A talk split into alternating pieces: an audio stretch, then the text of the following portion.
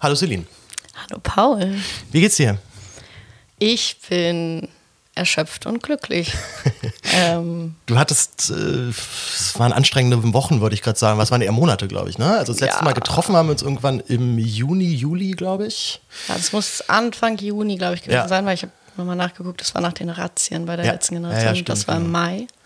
Aber da klingt es schon so ein bisschen an. Du hast einen Podcast gemacht über die letzte Generation. Der nennt sich Hitze. Es ist eine RBB-Produktion, ähm, die aber oh. auch bei Spotify zu hören ist, allerdings mit Werbung. Also eine Co-Produktion ah, von okay. RBB und TRZ Media. Okay. Wie kam es zu dieser Kooperation oder zu diesem Podcast? War das eine Idee von dir? Wurdest du angefragt? Wie ist, es, wie ist das entstanden? Also ich würde sagen, die, die Idee was über die letzte Generation zu machen und auch irgendwie was Längeres, Ausführlicheres. Das lag so ein bisschen eigentlich auf der Hand auf dem Tisch. Ich weiß nicht, vielleicht hast du sogar auch schon mal drüber nachgedacht. Ähm, ich habe die irgendwie über, seit dem Hungerstreik so verfolgt, mhm. weil ich ja irgendwie insgesamt relativ viel die Klimabewegung verfolgt habe und Hungerstreik ähm, nur ganz so Einschub 2021 vor der, vor der Bundestagswahl, genau. genau. das erzwungene Gespräch mit Olaf Scholz. Genau. Und dachte dann so krass, dass das einfach noch niemand gemacht hat. Also ich dachte so, da müssen ja gerade eigentlich super viele Leute dran sein.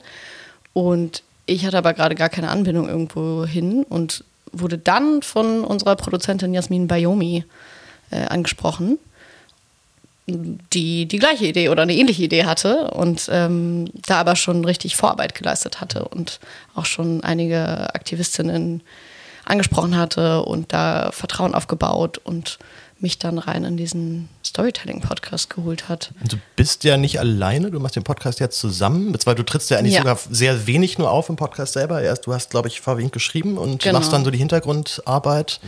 Genau, also äh, gehostet wird der ganze Podcast von Daphne Ivana Sagner.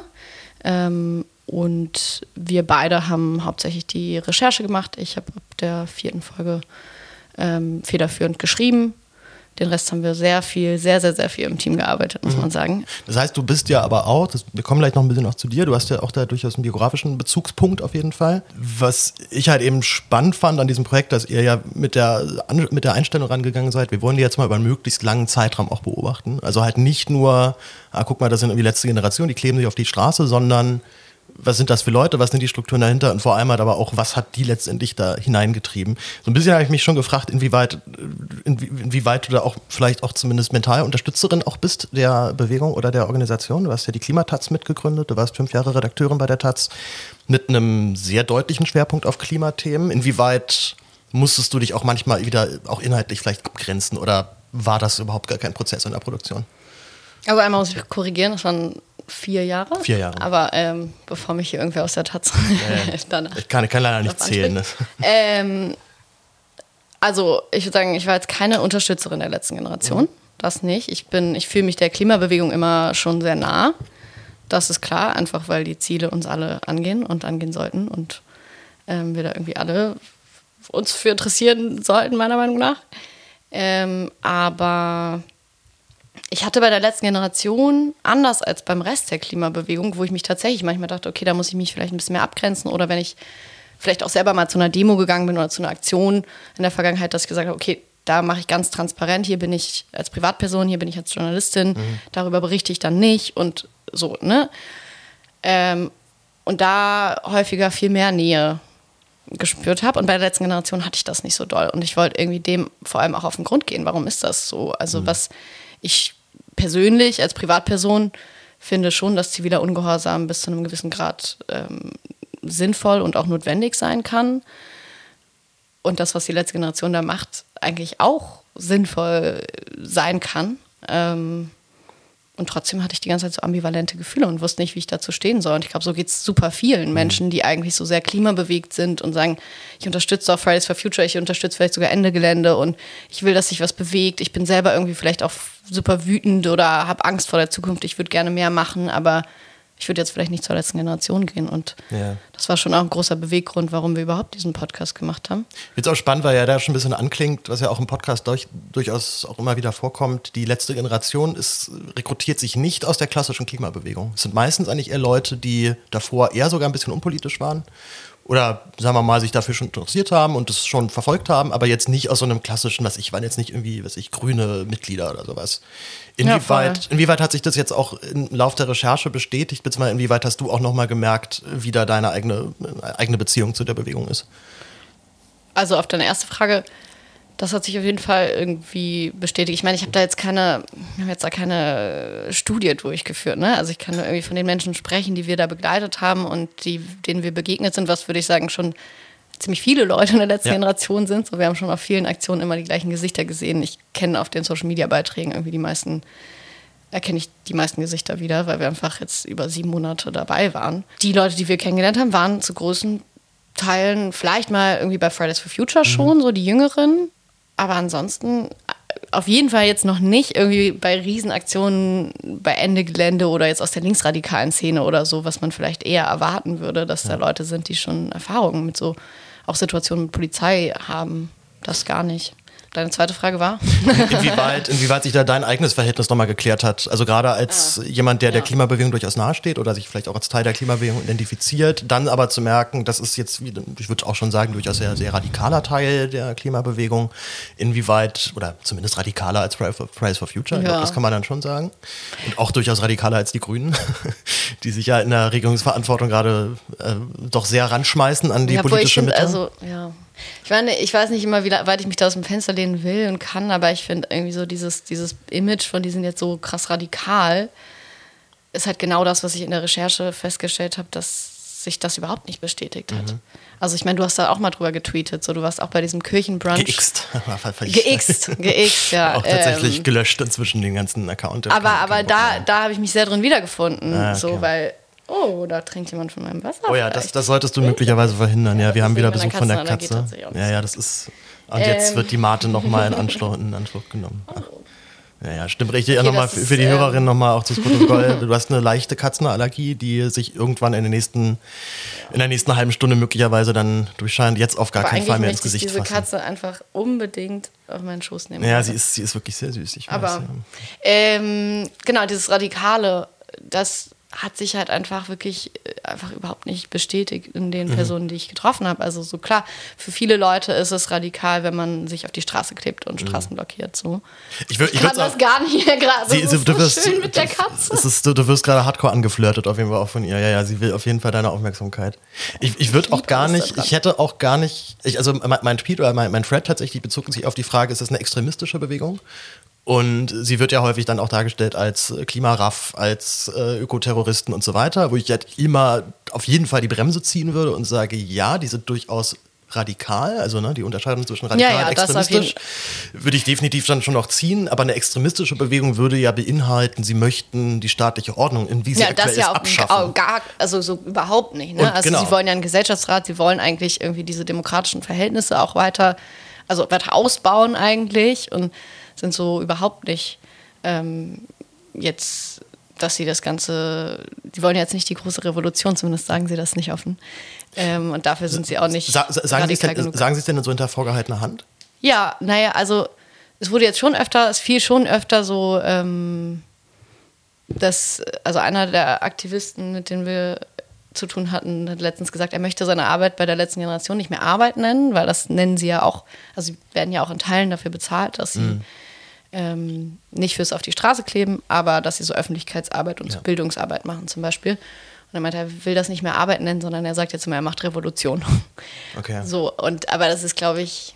Klingt halt aber auch so ein bisschen jung einfach. Also, wo ich ja, und das ist auch selbstironisch, muss okay. ich auch wirklich den okay. Leuten ähm, zugestehen. So, okay. Das ist immer mit einem Zwinkern und einem Lächeln, weil sie auch wissen, dass sie jetzt gerade nicht die Revolution machen, aber sie glauben schon daran, dass sie jetzt gerade eine große Wende einleiten. Ja. Und ähm, aber wir kamen vom Radikalen, also und meiner eigenen Haltung. Äh, meine eigene Haltung hat sich, glaube ich, einfach noch mehr, also meine Ambivalenz hat sich zum Teil irgendwie noch mehr verstärkt. Mhm. Ich glaube, dass es vielleicht auch einigen HörerInnen von dem Podcast so gehen wird, aber ein bisschen fundierter zumindest, dass ich weiß, warum. Äh, Ambivalenz in dem Sinne, dass du zwar immer noch die Ziele unterstützenswert findest, aber mit den Methoden fremdelst möglicherweise? Oder? Ja, Methoden, also wir können jetzt wieder stundenlang über die Protestmittel sprechen Komm, mach, und einzelne noch, Aktionen, aber ich glaube auch, ich, ich würde mich halt niemals in diesen Organisationsstrukturen wiederfinden. Mhm. Ähm, also mir ist das sehr fremd, so hierarchische Strukturen zum Beispiel zu haben. Ähm, ich kann verstehen, warum das irgendwie effizient ist und funktioniert. Und auch die Art, wie die letzte Generation in Teilen kommuniziert, finde ich ähm, zum Teil nicht zielführend. Aber ich glaube trotzdem, dass sie eine sehr wichtige Rolle innerhalb der Klimabewegung eingenommen hat in den letzten ja. eineinhalb Jahren und dass ich auch auf eine Weise dankbar bin, dass es sie gibt. Kommen wir noch mal ganz kurz ein bisschen zu dir. Ich habe einen witzigen Fact in deiner Biografie gefunden, Aha. den ich interessant fand, den ich dich gerne mal fragen möchte. Du bist, ähm, steht zumindest drin, du bist äh, Tochter eines Kabarettisten. Und zwar Pädagoge und Kabarettist. Das heißt, du bist ähnlicher wie manche auch deiner Protas in deiner Recherche durchaus sehr früh politisiert worden. Es gibt ja. eine Familie, die du auch begleitest, wo schon die Eltern geführt in 50 Revolutionen involviert waren früher und jetzt natürlich die Kinder da auch mitmachen. So ein ganz nüchterner, trockener Austausch und auch irgendwie am Abendbrotstisch so, ja, wer geht jetzt in den Knast? Wer, wer geht nicht in den Knast. Inwieweit spielt da deine eigene Sozialisation auch rein? Du kennst das ja als Kind auch schon einfach sehr früh, sich mit Politik auseinanderzusetzen. Ja, das auf jeden Fall. Also ich meine, mein Vater ist nochmal sehr alt Vater geworden. Das heißt, er ist mhm.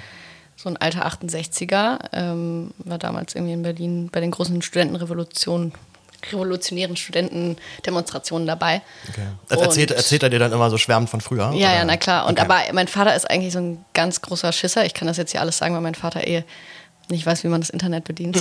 Deswegen, der war halt immer so, der hat sich so, sobald der erste Stein okay.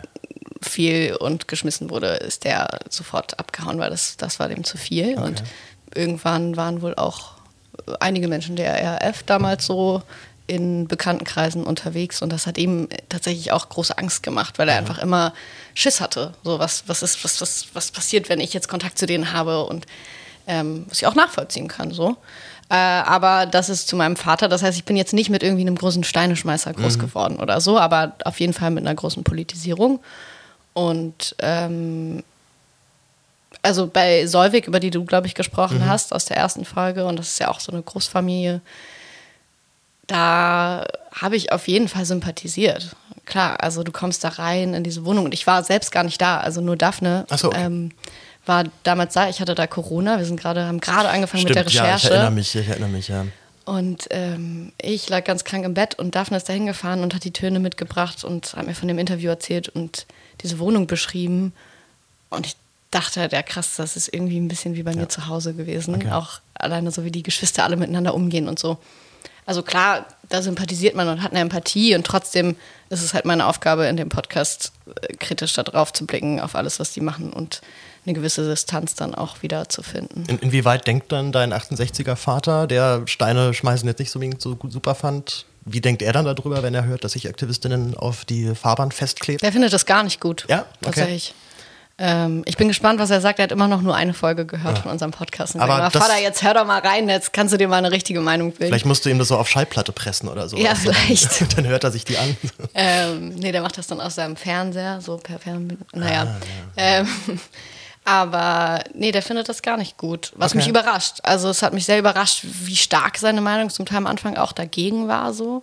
Aber ich hatte da auch doll das Gefühl, dass es ein sehr mediengeprägtes Bild war. Und es hat mich immer wieder darin bestärkt, hat auch irgendwie so diese Recherche zu machen. Weil wenn selbst mein Vater, der so voll irgendwie, ja, ja politisch eigentlich in eine ähnliche Richtung geht, wenn der da schon so dagegen ist, ja, jetzt aus der, aus der Sorge heraus, selber blockiert zu werden? Oder wirklich aus dieser Überzeugung nee, heraus, so nicht. Mein Vater hat schon seit 15 Jahren kein Auto und mhm. bewegt sich eh nicht viel weiter raus aus Kreuzberg als okay. einen Kilometer. Als, so. notwendig. Ähm, aber es geht, glaube ich, eher so darum, mm, dass er die Aktion einfach nicht für zielführend mhm. hält und dass das, was da zum Teil, ähm, ja, auch wieder ne, so ein bisschen so eine, so eine linke Perspektive, die ja viel auch in der linken Szene so ein bisschen herrscht, wenn es um die letzte Generation geht, die blockieren halt die Falschen und da werden ja. wieder die ArbeiterInnen irgendwie blockiert und so. Und das ist, glaube ich, groß, das Ding. Es, es, prallen auf jeden Fall manchmal Welten aufeinander, wo ich nicht genau sicher bin, ob die Aktivistinnen das auf dem Schirm haben, dass das gerade ein so gesehen ein Bruch ist, der, der eigentlich das eigentliche Wunsch ist. Na, ich weiß noch, das ist, ich glaube, es war, war leider ein Bild-TV-Beitrag, ähm, wo irgendein Trucker halt ausstieg oder richtig sauer war. Und er sagt er, ich komme jetzt zu spät. Und die Aktivistin, ja, dann sag doch deinem Chef einfach, dass wir dich halt blockieren, deswegen kommst du halt jetzt halt zu spät. Und der hat nur, sag mal, hab den Knall, ich werde jetzt halt gefeuert, wenn ich Pech habe. So. Und wo ich ja wirklich merke, dass da ist das nicht, also das Verständnis dafür ist nicht da bei den Aktivistinnen, weil man es wahrscheinlich wirklich selber nicht kennt. Kann man natürlich auch sagen, gut, okay, was ist das für ein scheiß Chef, was ist das für eine scheiß Firma, die den dann sofort rausschmeißt. Es ist nun mal leider aber eben auch die Realität. Also ich, Ja, ich glaube, es ist einfach das, also es ist denen schon zum Teil bewusst, aber sie nehmen es halt in Kauf.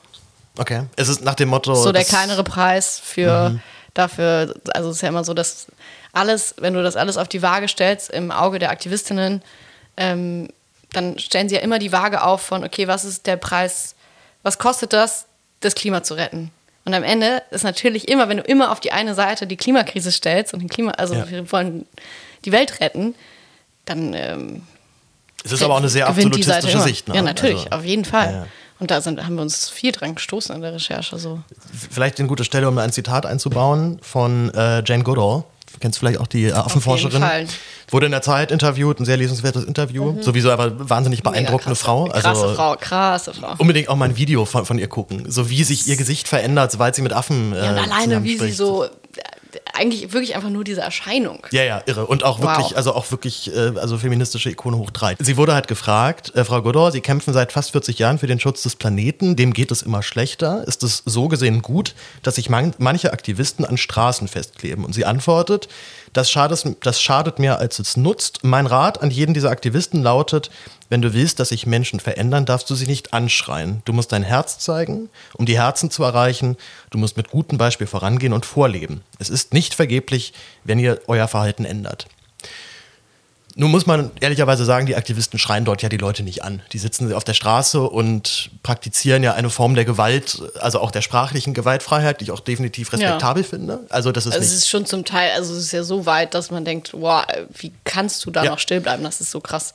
Also gerade wenn es wirklich körperlich wird, ne, wenn Leute wirklich gewalttätig werden, finde ich es, also beeindruckt mich das, wie gesagt, wirklich sehr. Wie hast du diese Straßenblockaden erlebt? Würdest du sagen, im, unterm Strich überwiegt das Positive aus diesen Begegnungen oder sorgt es dann doch für viel Frust bei den entsprechenden Personen? Also das Positive meinst du im Sinne von äh, äh, positive Begegnung? Ja, Genau, nicht. also gehen, gehen die Blockierten danach nach Hause mit dem Gefühl, ach, heute habe ich doch was gelernt. Ach so.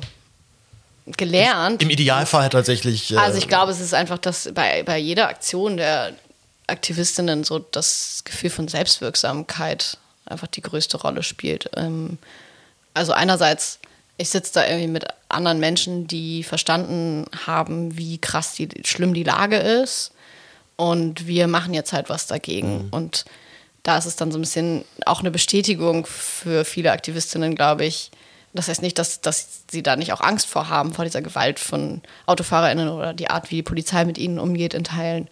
Aber ähm, ich glaube, das ist, manchmal fühlen sie sich auch auf eine Weise bestätigt darin, dass sie ja, sie wollen ja stören. Sie wollen ja, dass es eine Reaktion gibt. Und ähm, das heißt nicht, dass sie wollen, dass alle äh, ausrasten und sie von der Straße zehren. Auf gar keinen Fall. Aber genau, ich glaube, es ist so ein bisschen Aktion, Reaktion. Nach, nach dem Motto, die Bestätigung kann manchmal schon dadurch eintreten, dass sich Leute dort unfassbar getriggert fühlen und ja, rumbrüllen. voll. Und Okay. sie sich denken, naja, warum? Und es ist ja auch, ist ja auch, also ich finde es bei den Autofahrern ist immer schwierig, das so zu sagen, aber wenn wir jetzt das ein bisschen auf eine größere Ebene heben von, okay, warum, wie kann es sein, dass PolitikerInnen anfangen, die mit Terroristen und mit der Taliban zu vergleichen, wenn sie irgendwie ein bisschen Farbe auf ein Denkmal schmieren, so, was ja einfach wirklich, das ist Ja, ja. ein komplett abstruser Vergleich. Ähm, oder in den Medien halt auch immer von der Klima-RF gesprochen wurde, ganz lange. Dann ist ja schon eher die Frage, okay, was sagt das irgendwie über unsere Gesellschaft gerade aus, dass wir so damit umgehen und uns so dagegen, also so doll darüber aufregen. Und ich finde, deswegen ist es ein bisschen schwierig, dass bei dem Autofahrer, der jetzt irgendwie gerade zur Arbeit muss und wirklich vielleicht Angst hat, seinen Job zu verlieren oder so, das ist eine andere Situation, aber ein bisschen so ist, glaube ich, auch manchmal die Perspektive der Aktivistinnen. Kannst du die Frage schon beantworten, die du gerade aufgeworfen hast? Also was sagt das über unsere Gesellschaft aus, dass wir uns darüber derartig aufregen und halt nicht darüber, dass wir seit 20, 30 Jahren selbstgesteckte Ziele permanent verfehlen, nicht einhalten? Also ich meine, das, naja, das das ist ja ein bisschen die Antwort auf die Frage, ne? die, du, die Frage, die du gerade gestellt hast, wahrscheinlich. Also, wenn es jetzt ganz platt sagen willst, ja, ich glaube, also es ist ja, alle Psychologinnen würden sagen, es ist viel multidimensionaler und so. Und Multi- multi multi, was? Oh. multifaktoraler und multidimensionaler, bla bla. So. Ich höre jetzt auf so. Ähm, Ich höre hör schon Duden, den, den Duden blättern. Genau. Ähm, nee, aber es hat natürlich, ist viel vielschichtiger, so als Ja. das, was ich jetzt sagen werde. Aber ich glaube, natürlich ist es gerade irgendwie eine Zeit, wo alle wissen, es muss sich drastisch, radikal was ändern. ja. Und die letzte Generation zeigt uns das halt jeden Tag und macht halt Lärm dafür, dass sich was verändert. Und zeigt uns auf, was wir alle irgendwie nicht so richtig an uns ranlassen wollen und wahrhaben wollen. Also selbst alle Leute, die sich mit Klimaschutz beschäftigen, fahren trotzdem noch gerne mit einem Bulli in Urlaub so.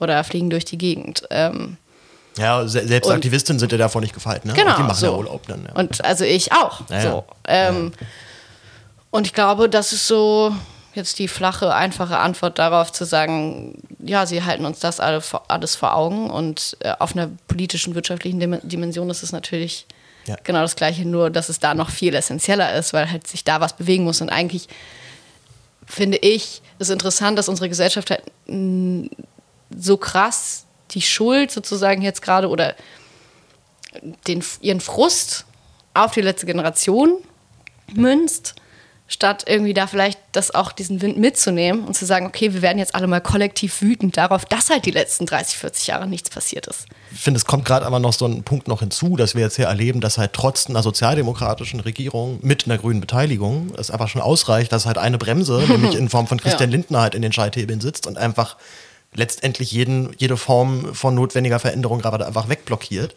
Ähm, du kennst sicherlich auch diesen Effekt von ausgebrannten jungen Aktivistinnen, die seit zwei, Ja. drei Jahren das machen und dann wirklich ist es durch. Also ich habe Leute in meinem Freundeskreis, die haben bei Ende Gelände mitgemacht klar. und so weiter und die sagen wirklich, sie können nicht mehr. Weil sie merken, die rationale Ebene ist überhaupt gar kein Problem. Du musst dich mit eigentlich selbst, also selbst der dümmste CDUler würde dir noch unter der Hand zustimmen, dass das und das bald passieren muss oder vielleicht sogar schon jetzt passieren muss. Sobald dann aber irgendwo die Kamera angeht, labert der halt wieder für sein Dorf irgendwo im Niedersachsen, keine Ahnung, sorry an alle Niedersachsen, die ich jetzt hier, die ich jetzt äh, da- damit, damit äh, mit beleidige. Und äh, was ich vor allem immer sehr schlimm finde, ist so zu sehen, ähm, dass es ja einfach eine Generation noch vor uns gibt, die ja mindestens genauso frustriert sind. Also weiß ich, wenn man so mit den 40, 50 plus Leuten quatscht, so die, die ganzen Kämpfe, die wir ja gerade kämpfen, alle schon gefochten haben und letztendlich verloren, muss man ganz hart einfach sagen. Und das bringt dann schon immer so ein Gefühl mit, okay, was kann man denn jetzt noch tun? Deswegen, aus meiner ganz persönlichen Sicht, unterstütze ich diesen, diese, diese, diese Fuck-You-Mentalität von der letzten Generation, habe aber trotzdem doch sehr große Zweifel an der, äh, an wie erfolgsversprechend das Ja, ich glaube ist. aber vor allem, wenn du äh, so Burnout-Aktivismus und so ansprichst, dann ist es halt ja genau das, wo ich einfach zum Teil gedacht ich habe krassen Respekt dafür, auch Mhm. wenn Leute so da alles irgendwie reinstecken. Ich könnte das nicht. Also ich merke jetzt nach diesen sieben Monaten Recherche, jo, ich brauche eine Pause. Ja.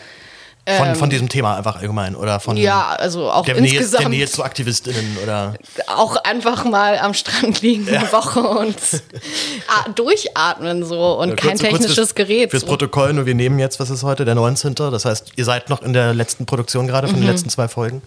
Äh, ja, dein Urlaub seid ihr auf jeden Fall Genau, herz, aber- herzlichst gegönnt. aber so, deswegen, ich habe dafür großen Respekt, aber trotzdem war das halt was, was uns bei der letzten Generation so krass doll beschäftigt hat. Und das hat man, glaube ich, auch viel in Folge 4 und 5 vor allem. Wie viel, also dieser ganze Podcast dreht sich ja darum, wie viel diese Menschen bei der letzten Generation, die da regelmäßig aktiv sind, einfach für ihren Aktivismus aufgeben. Äh, Und dass sie halt ihr gesamtes Leben da reinstecken. Und ich habe da einerseits, wie gesagt, großen Respekt vor auch. Und andererseits denke ich halt, das kann nicht sonderlich nachhaltig sein. Und das sagen sie auch selbst. Es soll halt auch nicht sonderlich nachhaltig sein, unbedingt, weil die letzte Generation nicht vorhat, eine langjährige Bewegung eigentlich zu sein. So, die wollen jetzt für ein paar Jahre alles da reinstecken und sagen, hey, es muss sich jetzt was verändern, weil sonst erreichen wir die Kipppunkte und dann ist eigentlich alles zu spät. Das würde aber dann ja bedeuten, dass die Politik die Möglichkeit hä- hätte, das einfach wirklich straight auszusitzen. Und Scholz hat damit überhaupt gar kein Problem, das sehen wir ja schon. Ja. Und Friedrich Merz hat Also, aber ich meine, ein das wäre jetzt so krasse Spekulationen, also ne, das sind so krasse Spekulationen. Ich glaube trotzdem nicht, dass da alle bei der letzten Generation nach jetzt zwei Jahren aufhören. Mhm. So, auf gar keinen Fall. Ich glaube, da gibt es schon Leute, die irgendwie weitermachen und sich weiterentwickeln, in welche Richtung auch immer. Oder sagen, okay, ich will jetzt lieber in einem Community-Garten irgendwie arbeiten. Also wir haben einen Aktivisten, der auch immer meinte, ey, ich, ehrlich gesagt, sehne ich mich einfach so doll danach, mal wieder was, was zu machen, was Leute freut. So, ich will einfach einen kleinen Permakulturgarten haben und Leute kommen da hin und freuen sich darüber, wie schön das hier ist und gleichzeitig mache ich irgendwie noch was für, für die ökologische Vielfalt und das Klima so. Aber ich glaube halt trotzdem, dass da ein Großteil der Leute das nicht so lange durchhalten kann, ja. weil es einfach nicht geht. Das kannst du nicht. Also wenn ich mir angucke, wenn da Leute aus Gewahrsam wieder, die, die kommen an einem Tag in Gewahrsam, gehen dann wieder auf die Straße, kommen wieder in Gewahrsam, also so. Ja. Wie gesagt, großen Respekt auf eine Weise, aber auf der anderen Seite auch Sorge um sie und auch so ein bisschen so ein Unverständnis dafür, dass man seine eigenen Grenzen so gar nicht äh, akzeptiert, sieht. Und ähm, also in Folge 4 gibt es bei uns halt eine Aktivistin, die sagt, wie dolle Angst sie auch immer hat vor den Blockaden und ähm, immer wieder über ihre Grenzen geht. Und ich kann das nachvollziehen, ne? wenn, wenn du so dieses Klimathema hast. Ich kann das schon nachvollziehen, aber wenn sie dann sagt, wie schlimm das sich bei ihr auswirkt, auch körperlich, so wie krasse Angst sie einfach davor hat, dann denke ich mir, ey, es gibt doch noch voll viele andere Wege, wie du dich auch engagieren kannst. Vielleicht musst du das nicht tun. Und dieses, ich muss das jetzt tun, ich muss da auf der Straße sitzen, das ist halt so dieser Tonus, ja. bei der letzten Generation, der mich manchmal irgendwie. Hast du das Gefühl, stört. das wird da von den Leitenden gut aufgefangen? Also gibt es da Möglichkeiten zu sagen, ich brauche irgendeine Form von Betreuung, von Hilfe, vielleicht auch wirklich die Möglichkeit auszusteigen, weil man merkt, es geht zu sehr. Ich meine, das sind ja alles so Dinge, die gehen ja nicht mehr weg. Und da ja. bin ich mir auch mal nicht so sicher, ob die sind, die sind ja teilweise irre jung. Die sind ja dann, also ich mit 29. Oder irre alt. Oder, oder manche, manche sind auch sehr alt. Aber jetzt in meinem Fall, ich fühle mich ja jetzt selber schon alt, sozusagen. Aber ich gucke halt dann irgendwie auch so jetzt als 29-Jähriger dann auf 20, 21-Jährige und weiß halt so, okay, man, ich hatte in dem Alter auch ja selber noch gar nicht das, äh, das Bewusstsein dafür, dass es ja noch ein ganzes Leben danach gibt. Das stellt sich ja jetzt auch gerade erst so ein bisschen ein. Ähm, aber es einfach halt klar ist, dass das kriegst du halt nicht mehr raus aus deiner Biografie. Also wenn die jetzt wirklich tatsächlich in Gewahrsam gehen sollten, dann steht das halt jetzt für dein ja. Lebensende im polizeilichen Führungszeugnis. Und ich bin mir halt nicht so sicher, ob das den Leuten später dann wirklich noch wert, wert ist. Oder ob man nicht dann doch sagt, fuck, hätte ich dann nochmal vielleicht einen Perma, äh, äh, keine Ahnung, einen, einen Garten äh, gegründet mit meinen Friends. Weiß ich nicht, ne? Also und ohne, ohne zu wissen. schmälern, dass das also, natürlich respektabel ist, was die da machen. Es ist so, ne? ähm, also ich weiß auch nicht, also respekt, nur respektabel würde ich auch immer nicht sagen, ne? Also ich weiß nicht, wie respektabel das ist, wenn man immer nur über seine eigenen Grenzen geht. Auf der anderen Seite ist es halt irgendwie eine gewisse Form von Aktivismus funktioniert halt nur so.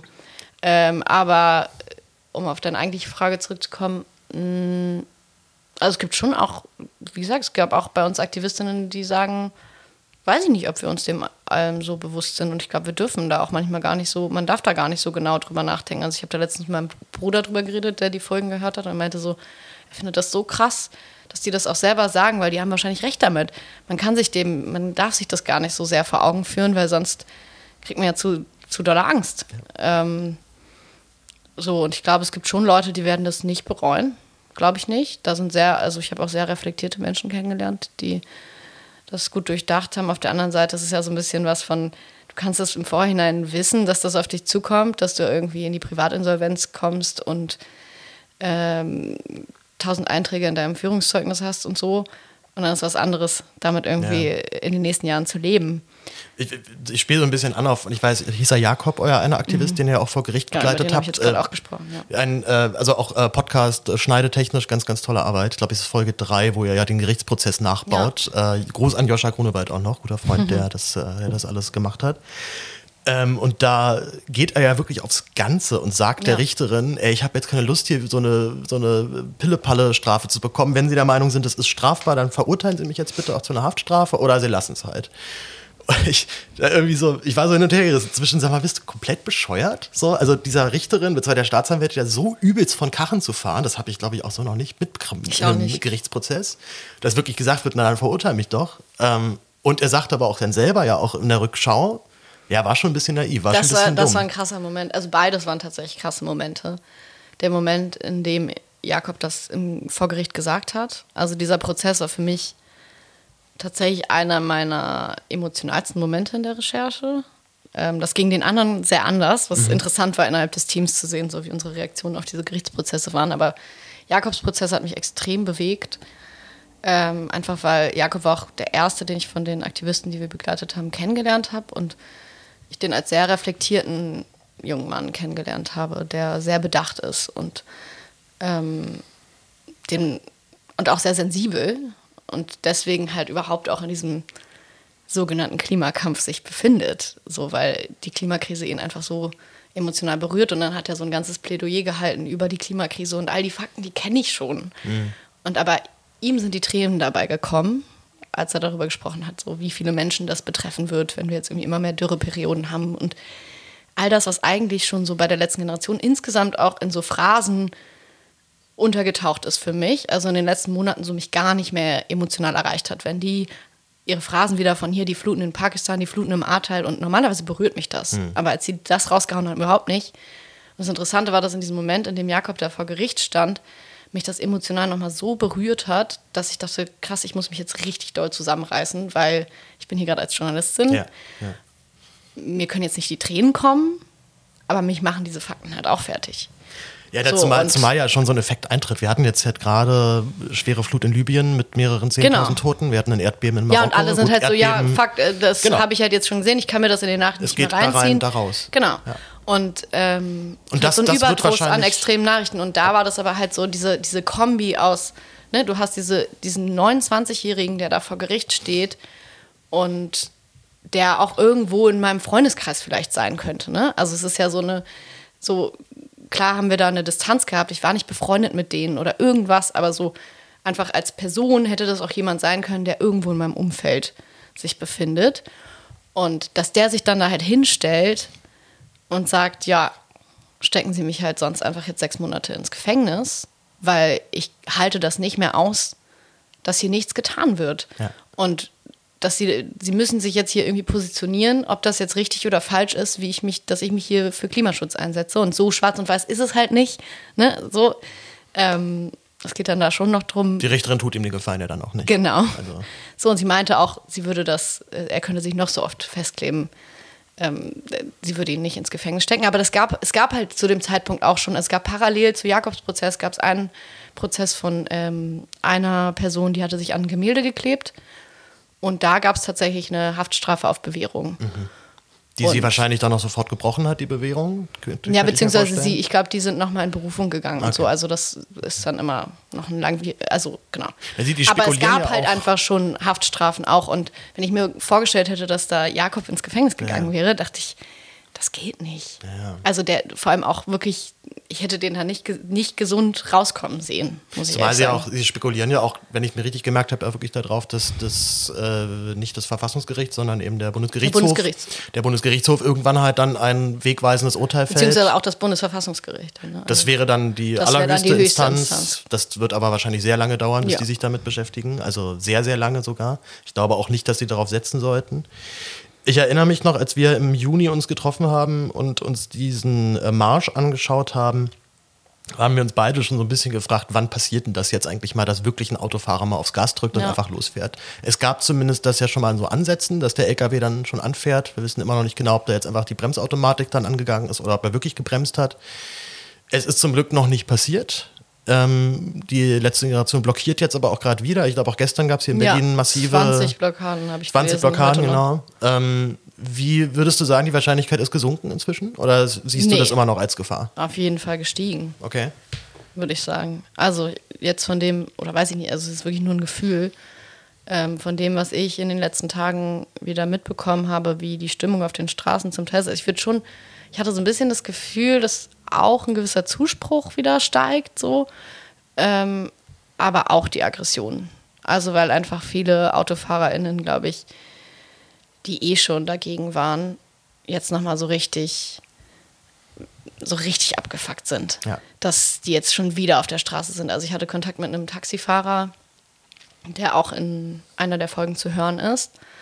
Und der meinte auch so, die bereiten sich jetzt gerade schon wieder darauf vor und die ganzen Taxifahrer sind einfach so abgenervt. Und ja. da gab es auch schon einzelne Taxifahrer, die sind ausgestiegen und die waren jetzt nicht gewalttätig, aber die mussten halt irgendwie Krankentransporte machen. Und wenn du da eine alte Person im, im Taxi hast und kommst ja. nicht durch, hören wir in der letzten Folge nochmal, wie ja. problematisch das sein kann. Und ähm, ja, ich glaube, dass, dass die Gefahr ist immer noch krass da. Ich meine, es gab ja jetzt auch irgendwie gestern das Video gesehen, von als sie am Brandenburger Tor da diesen Hebewagen, hast du das gesehen? Und die Polizei da auch krass rumgerangelt hat, wo ich auch dachte, boah, das sah auch nicht ungefährlich aus, ehrlich gesagt. Aber ja, Also ich sehe die Gefahr schon immer noch. Ähm, ich meine, gerade jetzt bei der Aktionswelle ist natürlich auch sehr viel Polizei präsent. Das schützt trotzdem schon auch ja noch die Aktivistinnen davor, dass irgendwie AutofahrerInnen komplett eskalieren. Ja, und halt Presse, wenn die da Und Presse, genau. Das heißt, ja. Da legen die auch alle großen Wert drauf, dass man möglichst nicht im resonanzfreien Raum das, äh, diese Aktionen Genau, aber ja, wenn jetzt nur die Welt da ist, weiß ich nicht. Ja. Ich, ich, ich frage mich halt immer so ein bisschen, und hatten wir auch drüber gesprochen, inwieweit diese Kritik, die man an diesen Blockaden ja weiterhin durchaus haben kann. Ich meine zum Beispiel auch, dass man da im Schnitt Leute trifft, die durchaus mit nachvollziehbaren Gründen jetzt vielleicht hier gerade im Auto sitzen und jetzt irgendwo hinfahren müssen, wie zum Beispiel der Taxifahrer mit Krankentransport. Inwieweit resoniert diese Kritik intern? Gibt es dort einen Raum, wo das auch so ausgesprochen wird? Gibt es einen internen Widerspruch? Gibt es da wirklich eine Form von kritischem Austausch ähm, mit Überlegungen, dann vielleicht auch andere Protestformen zu wählen? Ja, also das, ich glaube, das, das geht so viel unter, weil das ja auch sehr viel interner mhm. ist. Ähm, aber das wird auf jeden Fall regelmäßig diskutiert. Also es ist ja trotzdem, also ja, es wird diskutiert.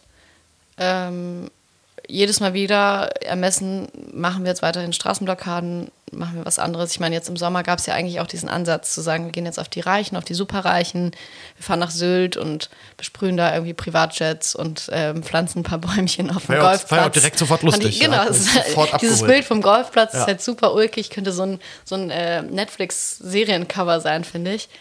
Ähm, Genau, aber das wird schon immer wieder probiert. Aber das Ding ist halt, dass sie am Ende immer wieder aktuell noch merken, dass die Straßenblockade am meisten Aufmerksamkeit zieht und am meisten. Du brauchst halt, Ding ist ja, du brauchst halt viel weniger Menschen, viel weniger Planung. Darin sind sie sehr geübt mittlerweile, als wenn du jetzt irgendwie einen Privatjet blockieren willst. Und die Strafen sind geringer. Ähm, deswegen kommen sie halt irgendwie immer wieder zurück zur Straße. Aber klar, das wird auf jeden Fall intern diskutiert. Und trotzdem wird am Ende, das ist halt der Unterschied zu vielen anderen Klimabewegungen oder politischen Bewegungen so in der linkeren Szene, ähm, werden die strategischen Entscheidungen halt am Ende von dem sogenannten Kernteam getroffen und nicht jetzt basisdemokratisch, dass jetzt alle darüber abstimmen, welche Protestformen machen wir als nächstes. Das heißt, wenn das Kernteam was beschließt, dann ist das Gesetz.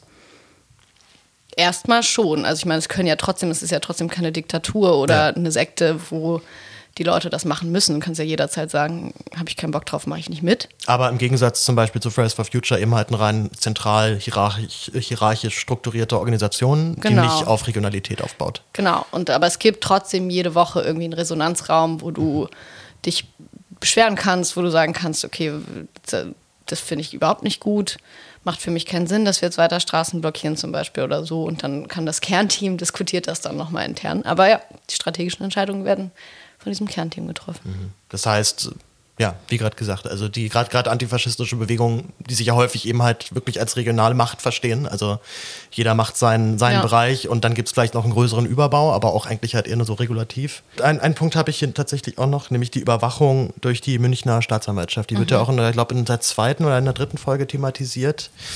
Ähm, inwieweit hältst du es für wahrscheinlich, dass auch du da ins Visier der Behörden jetzt geraten bist, als böse Journalistin, die sich mit diesem Thema beschäftigt? Du wirst mit denen dich ja häufiger auch mal ausgetauscht haben.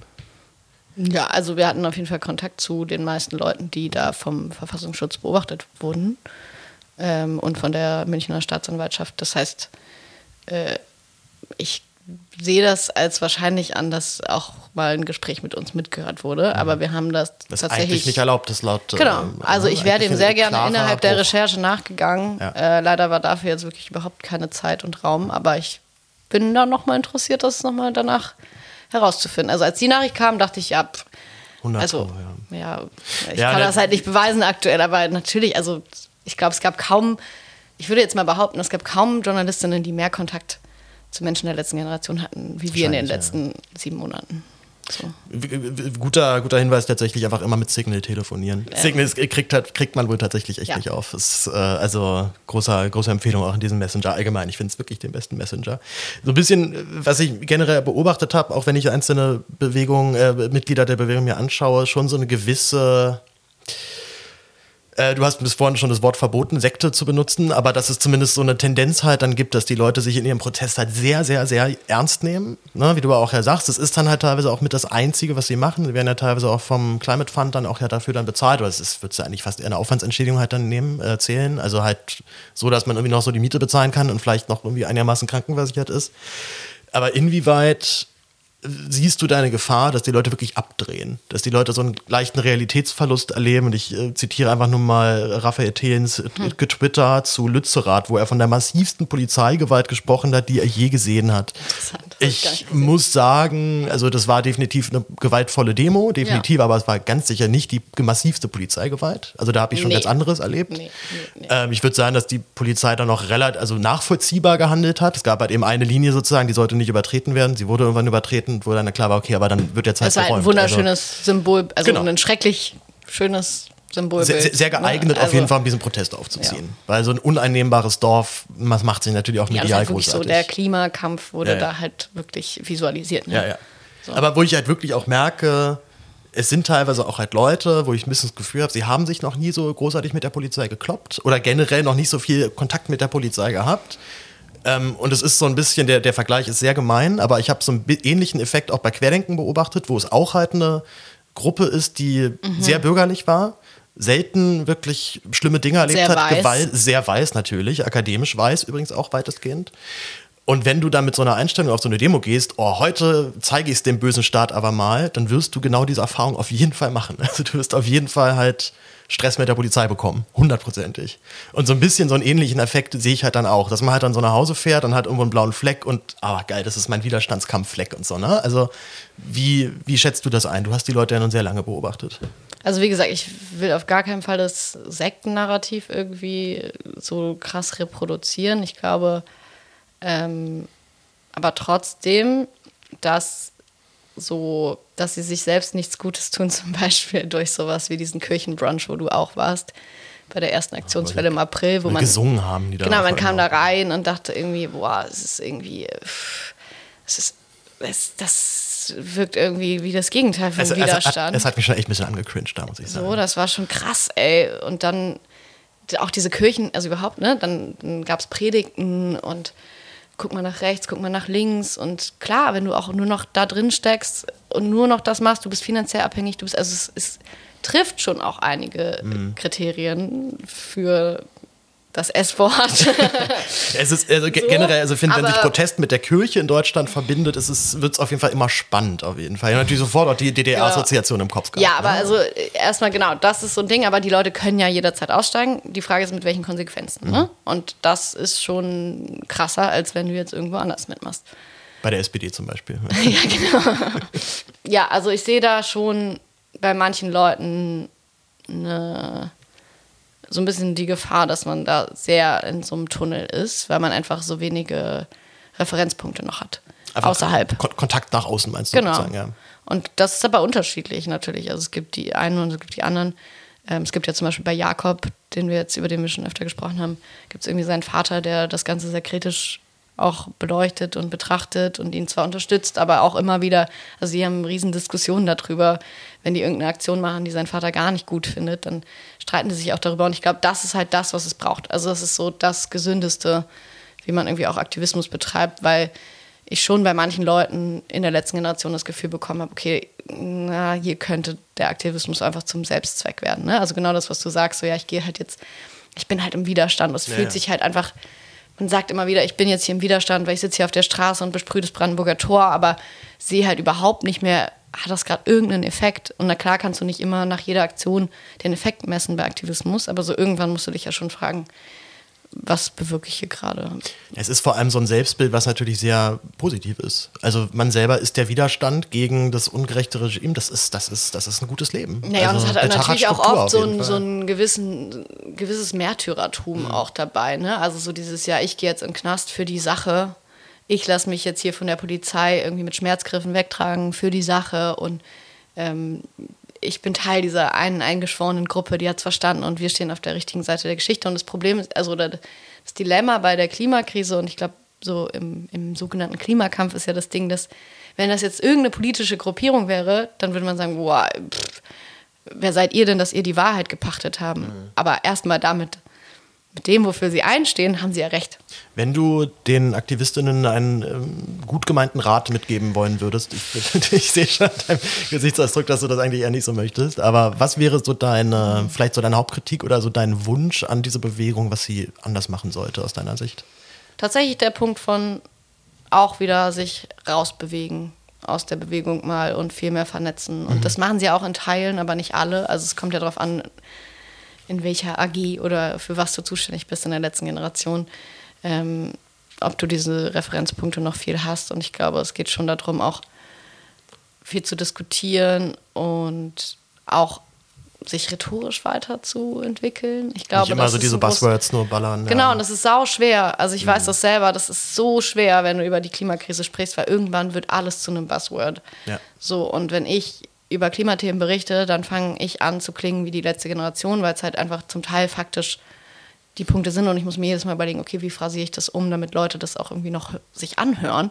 Und ich glaube, das ist schon was, wo die letzte Generation auch sich einfach jedes Mal wieder fragen muss, okay, wie kriegen wir das hin, dass nicht alles zur Phrase wird und wir alle das Gleiche sagen und niemand uns mehr eigentlich zuhören will, obwohl es da voll viele Leute gäbe, die, die man eigentlich damit irgendwie kriegen könnte. Ja, was, was ich immer sehr gefährlich finde, ist diese, sind diese konkreten Zeitangaben in der Rhetorik. Also wenn man Ja, sagt, genau. wir haben noch zwei, drei Jahre Zeit, weil dann immer das Problem ist, was passiert denn, wenn diese zwei, drei Jahre um sind und das Szenario, so wie beschrieben ist, aber exakt nicht so eingetreten. Ne? Also das sind so, das sind letztendlich so Dynamiken, die einfach sehr schnell abflachen, weil, äh, ja, soweit sie sich halt nicht bestätigen, hat man ja. verkackt erstmal. Ne? und es Also, bestätigt sich ja schon auf eine Weise, nur die Leute sehen es halt nicht, weil das, das ist dann halt unsere neue Normalität gerade, in der wir leben und ja, ja. Ja, und es ist halt so ein. weiter ein sehr hyperkomplexes Thema auch. Genau, ne? und Also- ich meine, genau, das haben wir auch irgendwie einmal beleuchtet und meine Kolleginnen haben mich alle angeguckt, als es um diese zwei bis drei Jahre ging und waren so, was erzählen die denn da die ganze Zeit von diesen 10 bis 20 Monaten?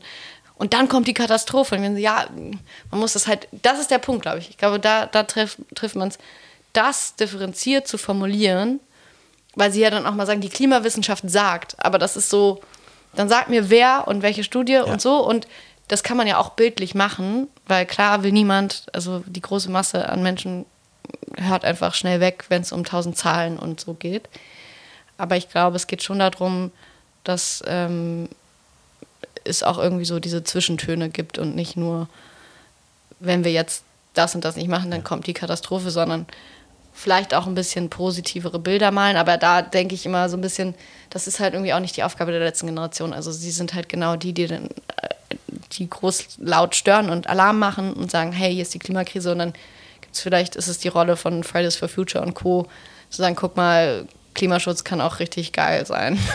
so, weiß ich nicht. Also, weil wenn ich jetzt, Klimaschutz muss Spaß machen. ja, das ist halt, genau, da müsste man dann auch wieder nuancierter rangehen und sagen, so, nee, das wird schon auch richtig nervig sein, jetzt gerade alles zu ändern, aber dann könnte es eine geilere Welt sein. Aber ich glaube, dass es nicht die Aufgabe der letzten Generation gerade ist. Ähm, aber deswegen, nee, ich will da gar nicht so viele Tipps geben, weil ich glaube, die, Die wissen das schon selber. ja, und da gibt es ja. Es ist genug- auch, glaube ich, nicht so deine ist Art. nicht meine Aufgabe. Ja. Nochmal den Zeigefinger auszupacken. Und Nee, und ich bin jetzt nicht die Beraterin der letzten Generation. So. Also, nö. okay. Können die schon selber gucken. Und ich bin gespannt, wohin das führt. Wie würdest du sagen, wie, wohin führt's? Wie wird sich das weiterentwickeln? werden wir natürlich jetzt ganz viel gefragt, aber ich tue mich auch da schwer, das jetzt irgendwie groß. Kannst du nicht in die Glaskugel gucken jetzt einfach? Doch, Oder? ich habe so, ein, ich hab so meine Bibi Blocksberg-Kugel. Also sie werden erstmal noch weiter da sein und weiter stören. Ich glaube auch, dass sich das eigentlich irgendwann auserzählt hat, die Aktionen, die sie jetzt gerade machen. Ähm, aber das dachte ich auch schon vor einem halben, dreiviertel Jahr. Deswegen, also ich wurde selber ganz oft in meinen ähm, Prognosen widerlegt von der letzten Generation. Also ich dachte auch anfangs im Hungerstreik nicht, dass die letzte Generation dann, als sie mit ihren ersten Straßenblockaden losgelegt hat, dachte ich nicht, dass das so lange und so ein großes Ding werden wird. Deswegen glaube ich, bin ich gar nicht so die beste Mhm. Person, um da Prognosen aufzustellen, auch wenn ich die jetzt so lange begleitet habe, weil Na, Oder anders gefragt, Ja. glaubst du, dass sich die Repression von staatlicher Seite erhöhen wird? So, ich denke jetzt immer zum Beispiel Ja. häufig drüber nach, dass wenn jetzt möglicherweise die Ampel irgendwann abgewählt ist und sie arbeitet ja mit sehr großem Eifer genau darauf auch hin, dass halt dann Ja, CDU, definitiv. FDP, möglicherweise sogar AfD, das ist jetzt ja, die kann man ja wirklich jetzt seit Thüringen ja auch wirklich einfach in einem Atemzug nennen, die machen ja Politik jetzt zusammen. Und ich fürchte auch, dass diese rechte Mehrheit auch abgerufen wird, wenn sie dann da ist. Halt nicht wie bei Linksgrün, wo dann immer so, oh Gott, wir dürfen auf gar keinen also Fall. auf, auf jeden Fall, das glaube ich schon. Aber wie gesagt, ne, das ist jetzt wirklich nur so meine Das ist persönliche alles reine Vermutung. Spekulation hier natürlich. klar. Aber äh, ich glaube schon, ja. Def- Also man sieht es ja jetzt, ich fand es jetzt schon krass in den letzten Tagen. Ich meine, da gab es jetzt nicht irgendwie die Riesenfälle von, ähm, dass Leute jetzt, weil sie es halt auch nicht dürfen, in Berlin für 30 Tage in Präventivhaft genommen wurden oder so, wie in Bayern. Aber zum Beispiel jetzt in Bayern hatten sie ja eigentlich vor, dass massiv Leute in Gewahrsam kommen. Und es waren am Ende gar nicht so viele, wie sie eigentlich sozusagen gehofft hatten, in Anführungszeichen. Weil die Polizei in den Gefallen nicht getan hat? Oder weil Ja, es gar ich nicht glaube- genug Protest gab? Ja. da, also ich war jetzt irgendwie nicht in Bayern mit dabei, deswegen weiß ich nicht, aber ich hatte schon so ein bisschen das Gefühl, dass die Polizei da sehr ähm, rough unterwegs war auf der Straße, aber die gar nicht so viele Leute immer mitgenommen haben. Es gab dann schon einige Leute, auch Solvik, die Mutter aus der ersten Folge, war auch wieder in Präventivgewahrsam, sollte eigentlich 30 Tage da sein, war dann, glaube ich, ich weiß gerade gar nicht auf den Punkt genau, so um die zwei Wochen drin. Aber in Berlin gibt es halt die Möglichkeit nicht, Leute für einen Monat äh, in Gewahrsam zu nehmen, sondern nur für 48 Stunden maximal. In Berlin hat man jetzt gerade schon in den letzten Tagen, habe ich Videos und, und Situationen gesehen, wo die Polizei schon auch ganz schön, wie sagt man denn rough immer auf Deutsch, also Rau. ganz schön rau, ganz schön äh, Grob. grob, ganz schön grob. Ein tolles Wort auch, ne? Grob ist ein wunderbares Wort, Ja, genau. ja.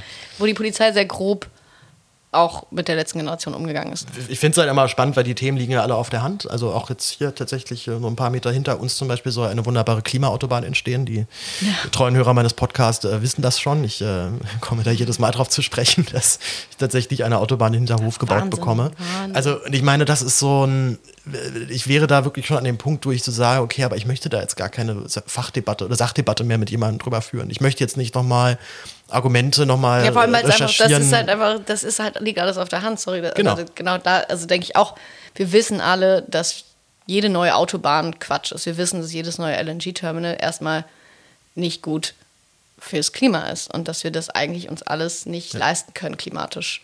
Naja, vor allem, So. vor allem, wenn man es halt dann noch Und- mit so einem, mit so einem Begriff labelt wie Klimaautobahn, wo ja ganz Ja, klar also- ist, dass man das ja genau umdrehen möchte. Ne? Also, Ich weiß auch gar nicht mehr, was ich dazu dann so groß sagen soll, außer irgendwie wütend zu werden, weil, also ich denke mir, wie, wie dumm denkt ihr denn, dass wir alle sind? Ja, vor allem, ich meine, der ganze Stadtteil wird ja hier total abgewertet auch dadurch. Ne? Also, es ist auch selbst wirklich, selbst wenn man wirklich so eine ganz knallhart kapitalistische Rechnung, Genau. glaube ich, aufzieht, ist es einfach bescheuert, weil der ganze Stadtteil ist danach erstmal down.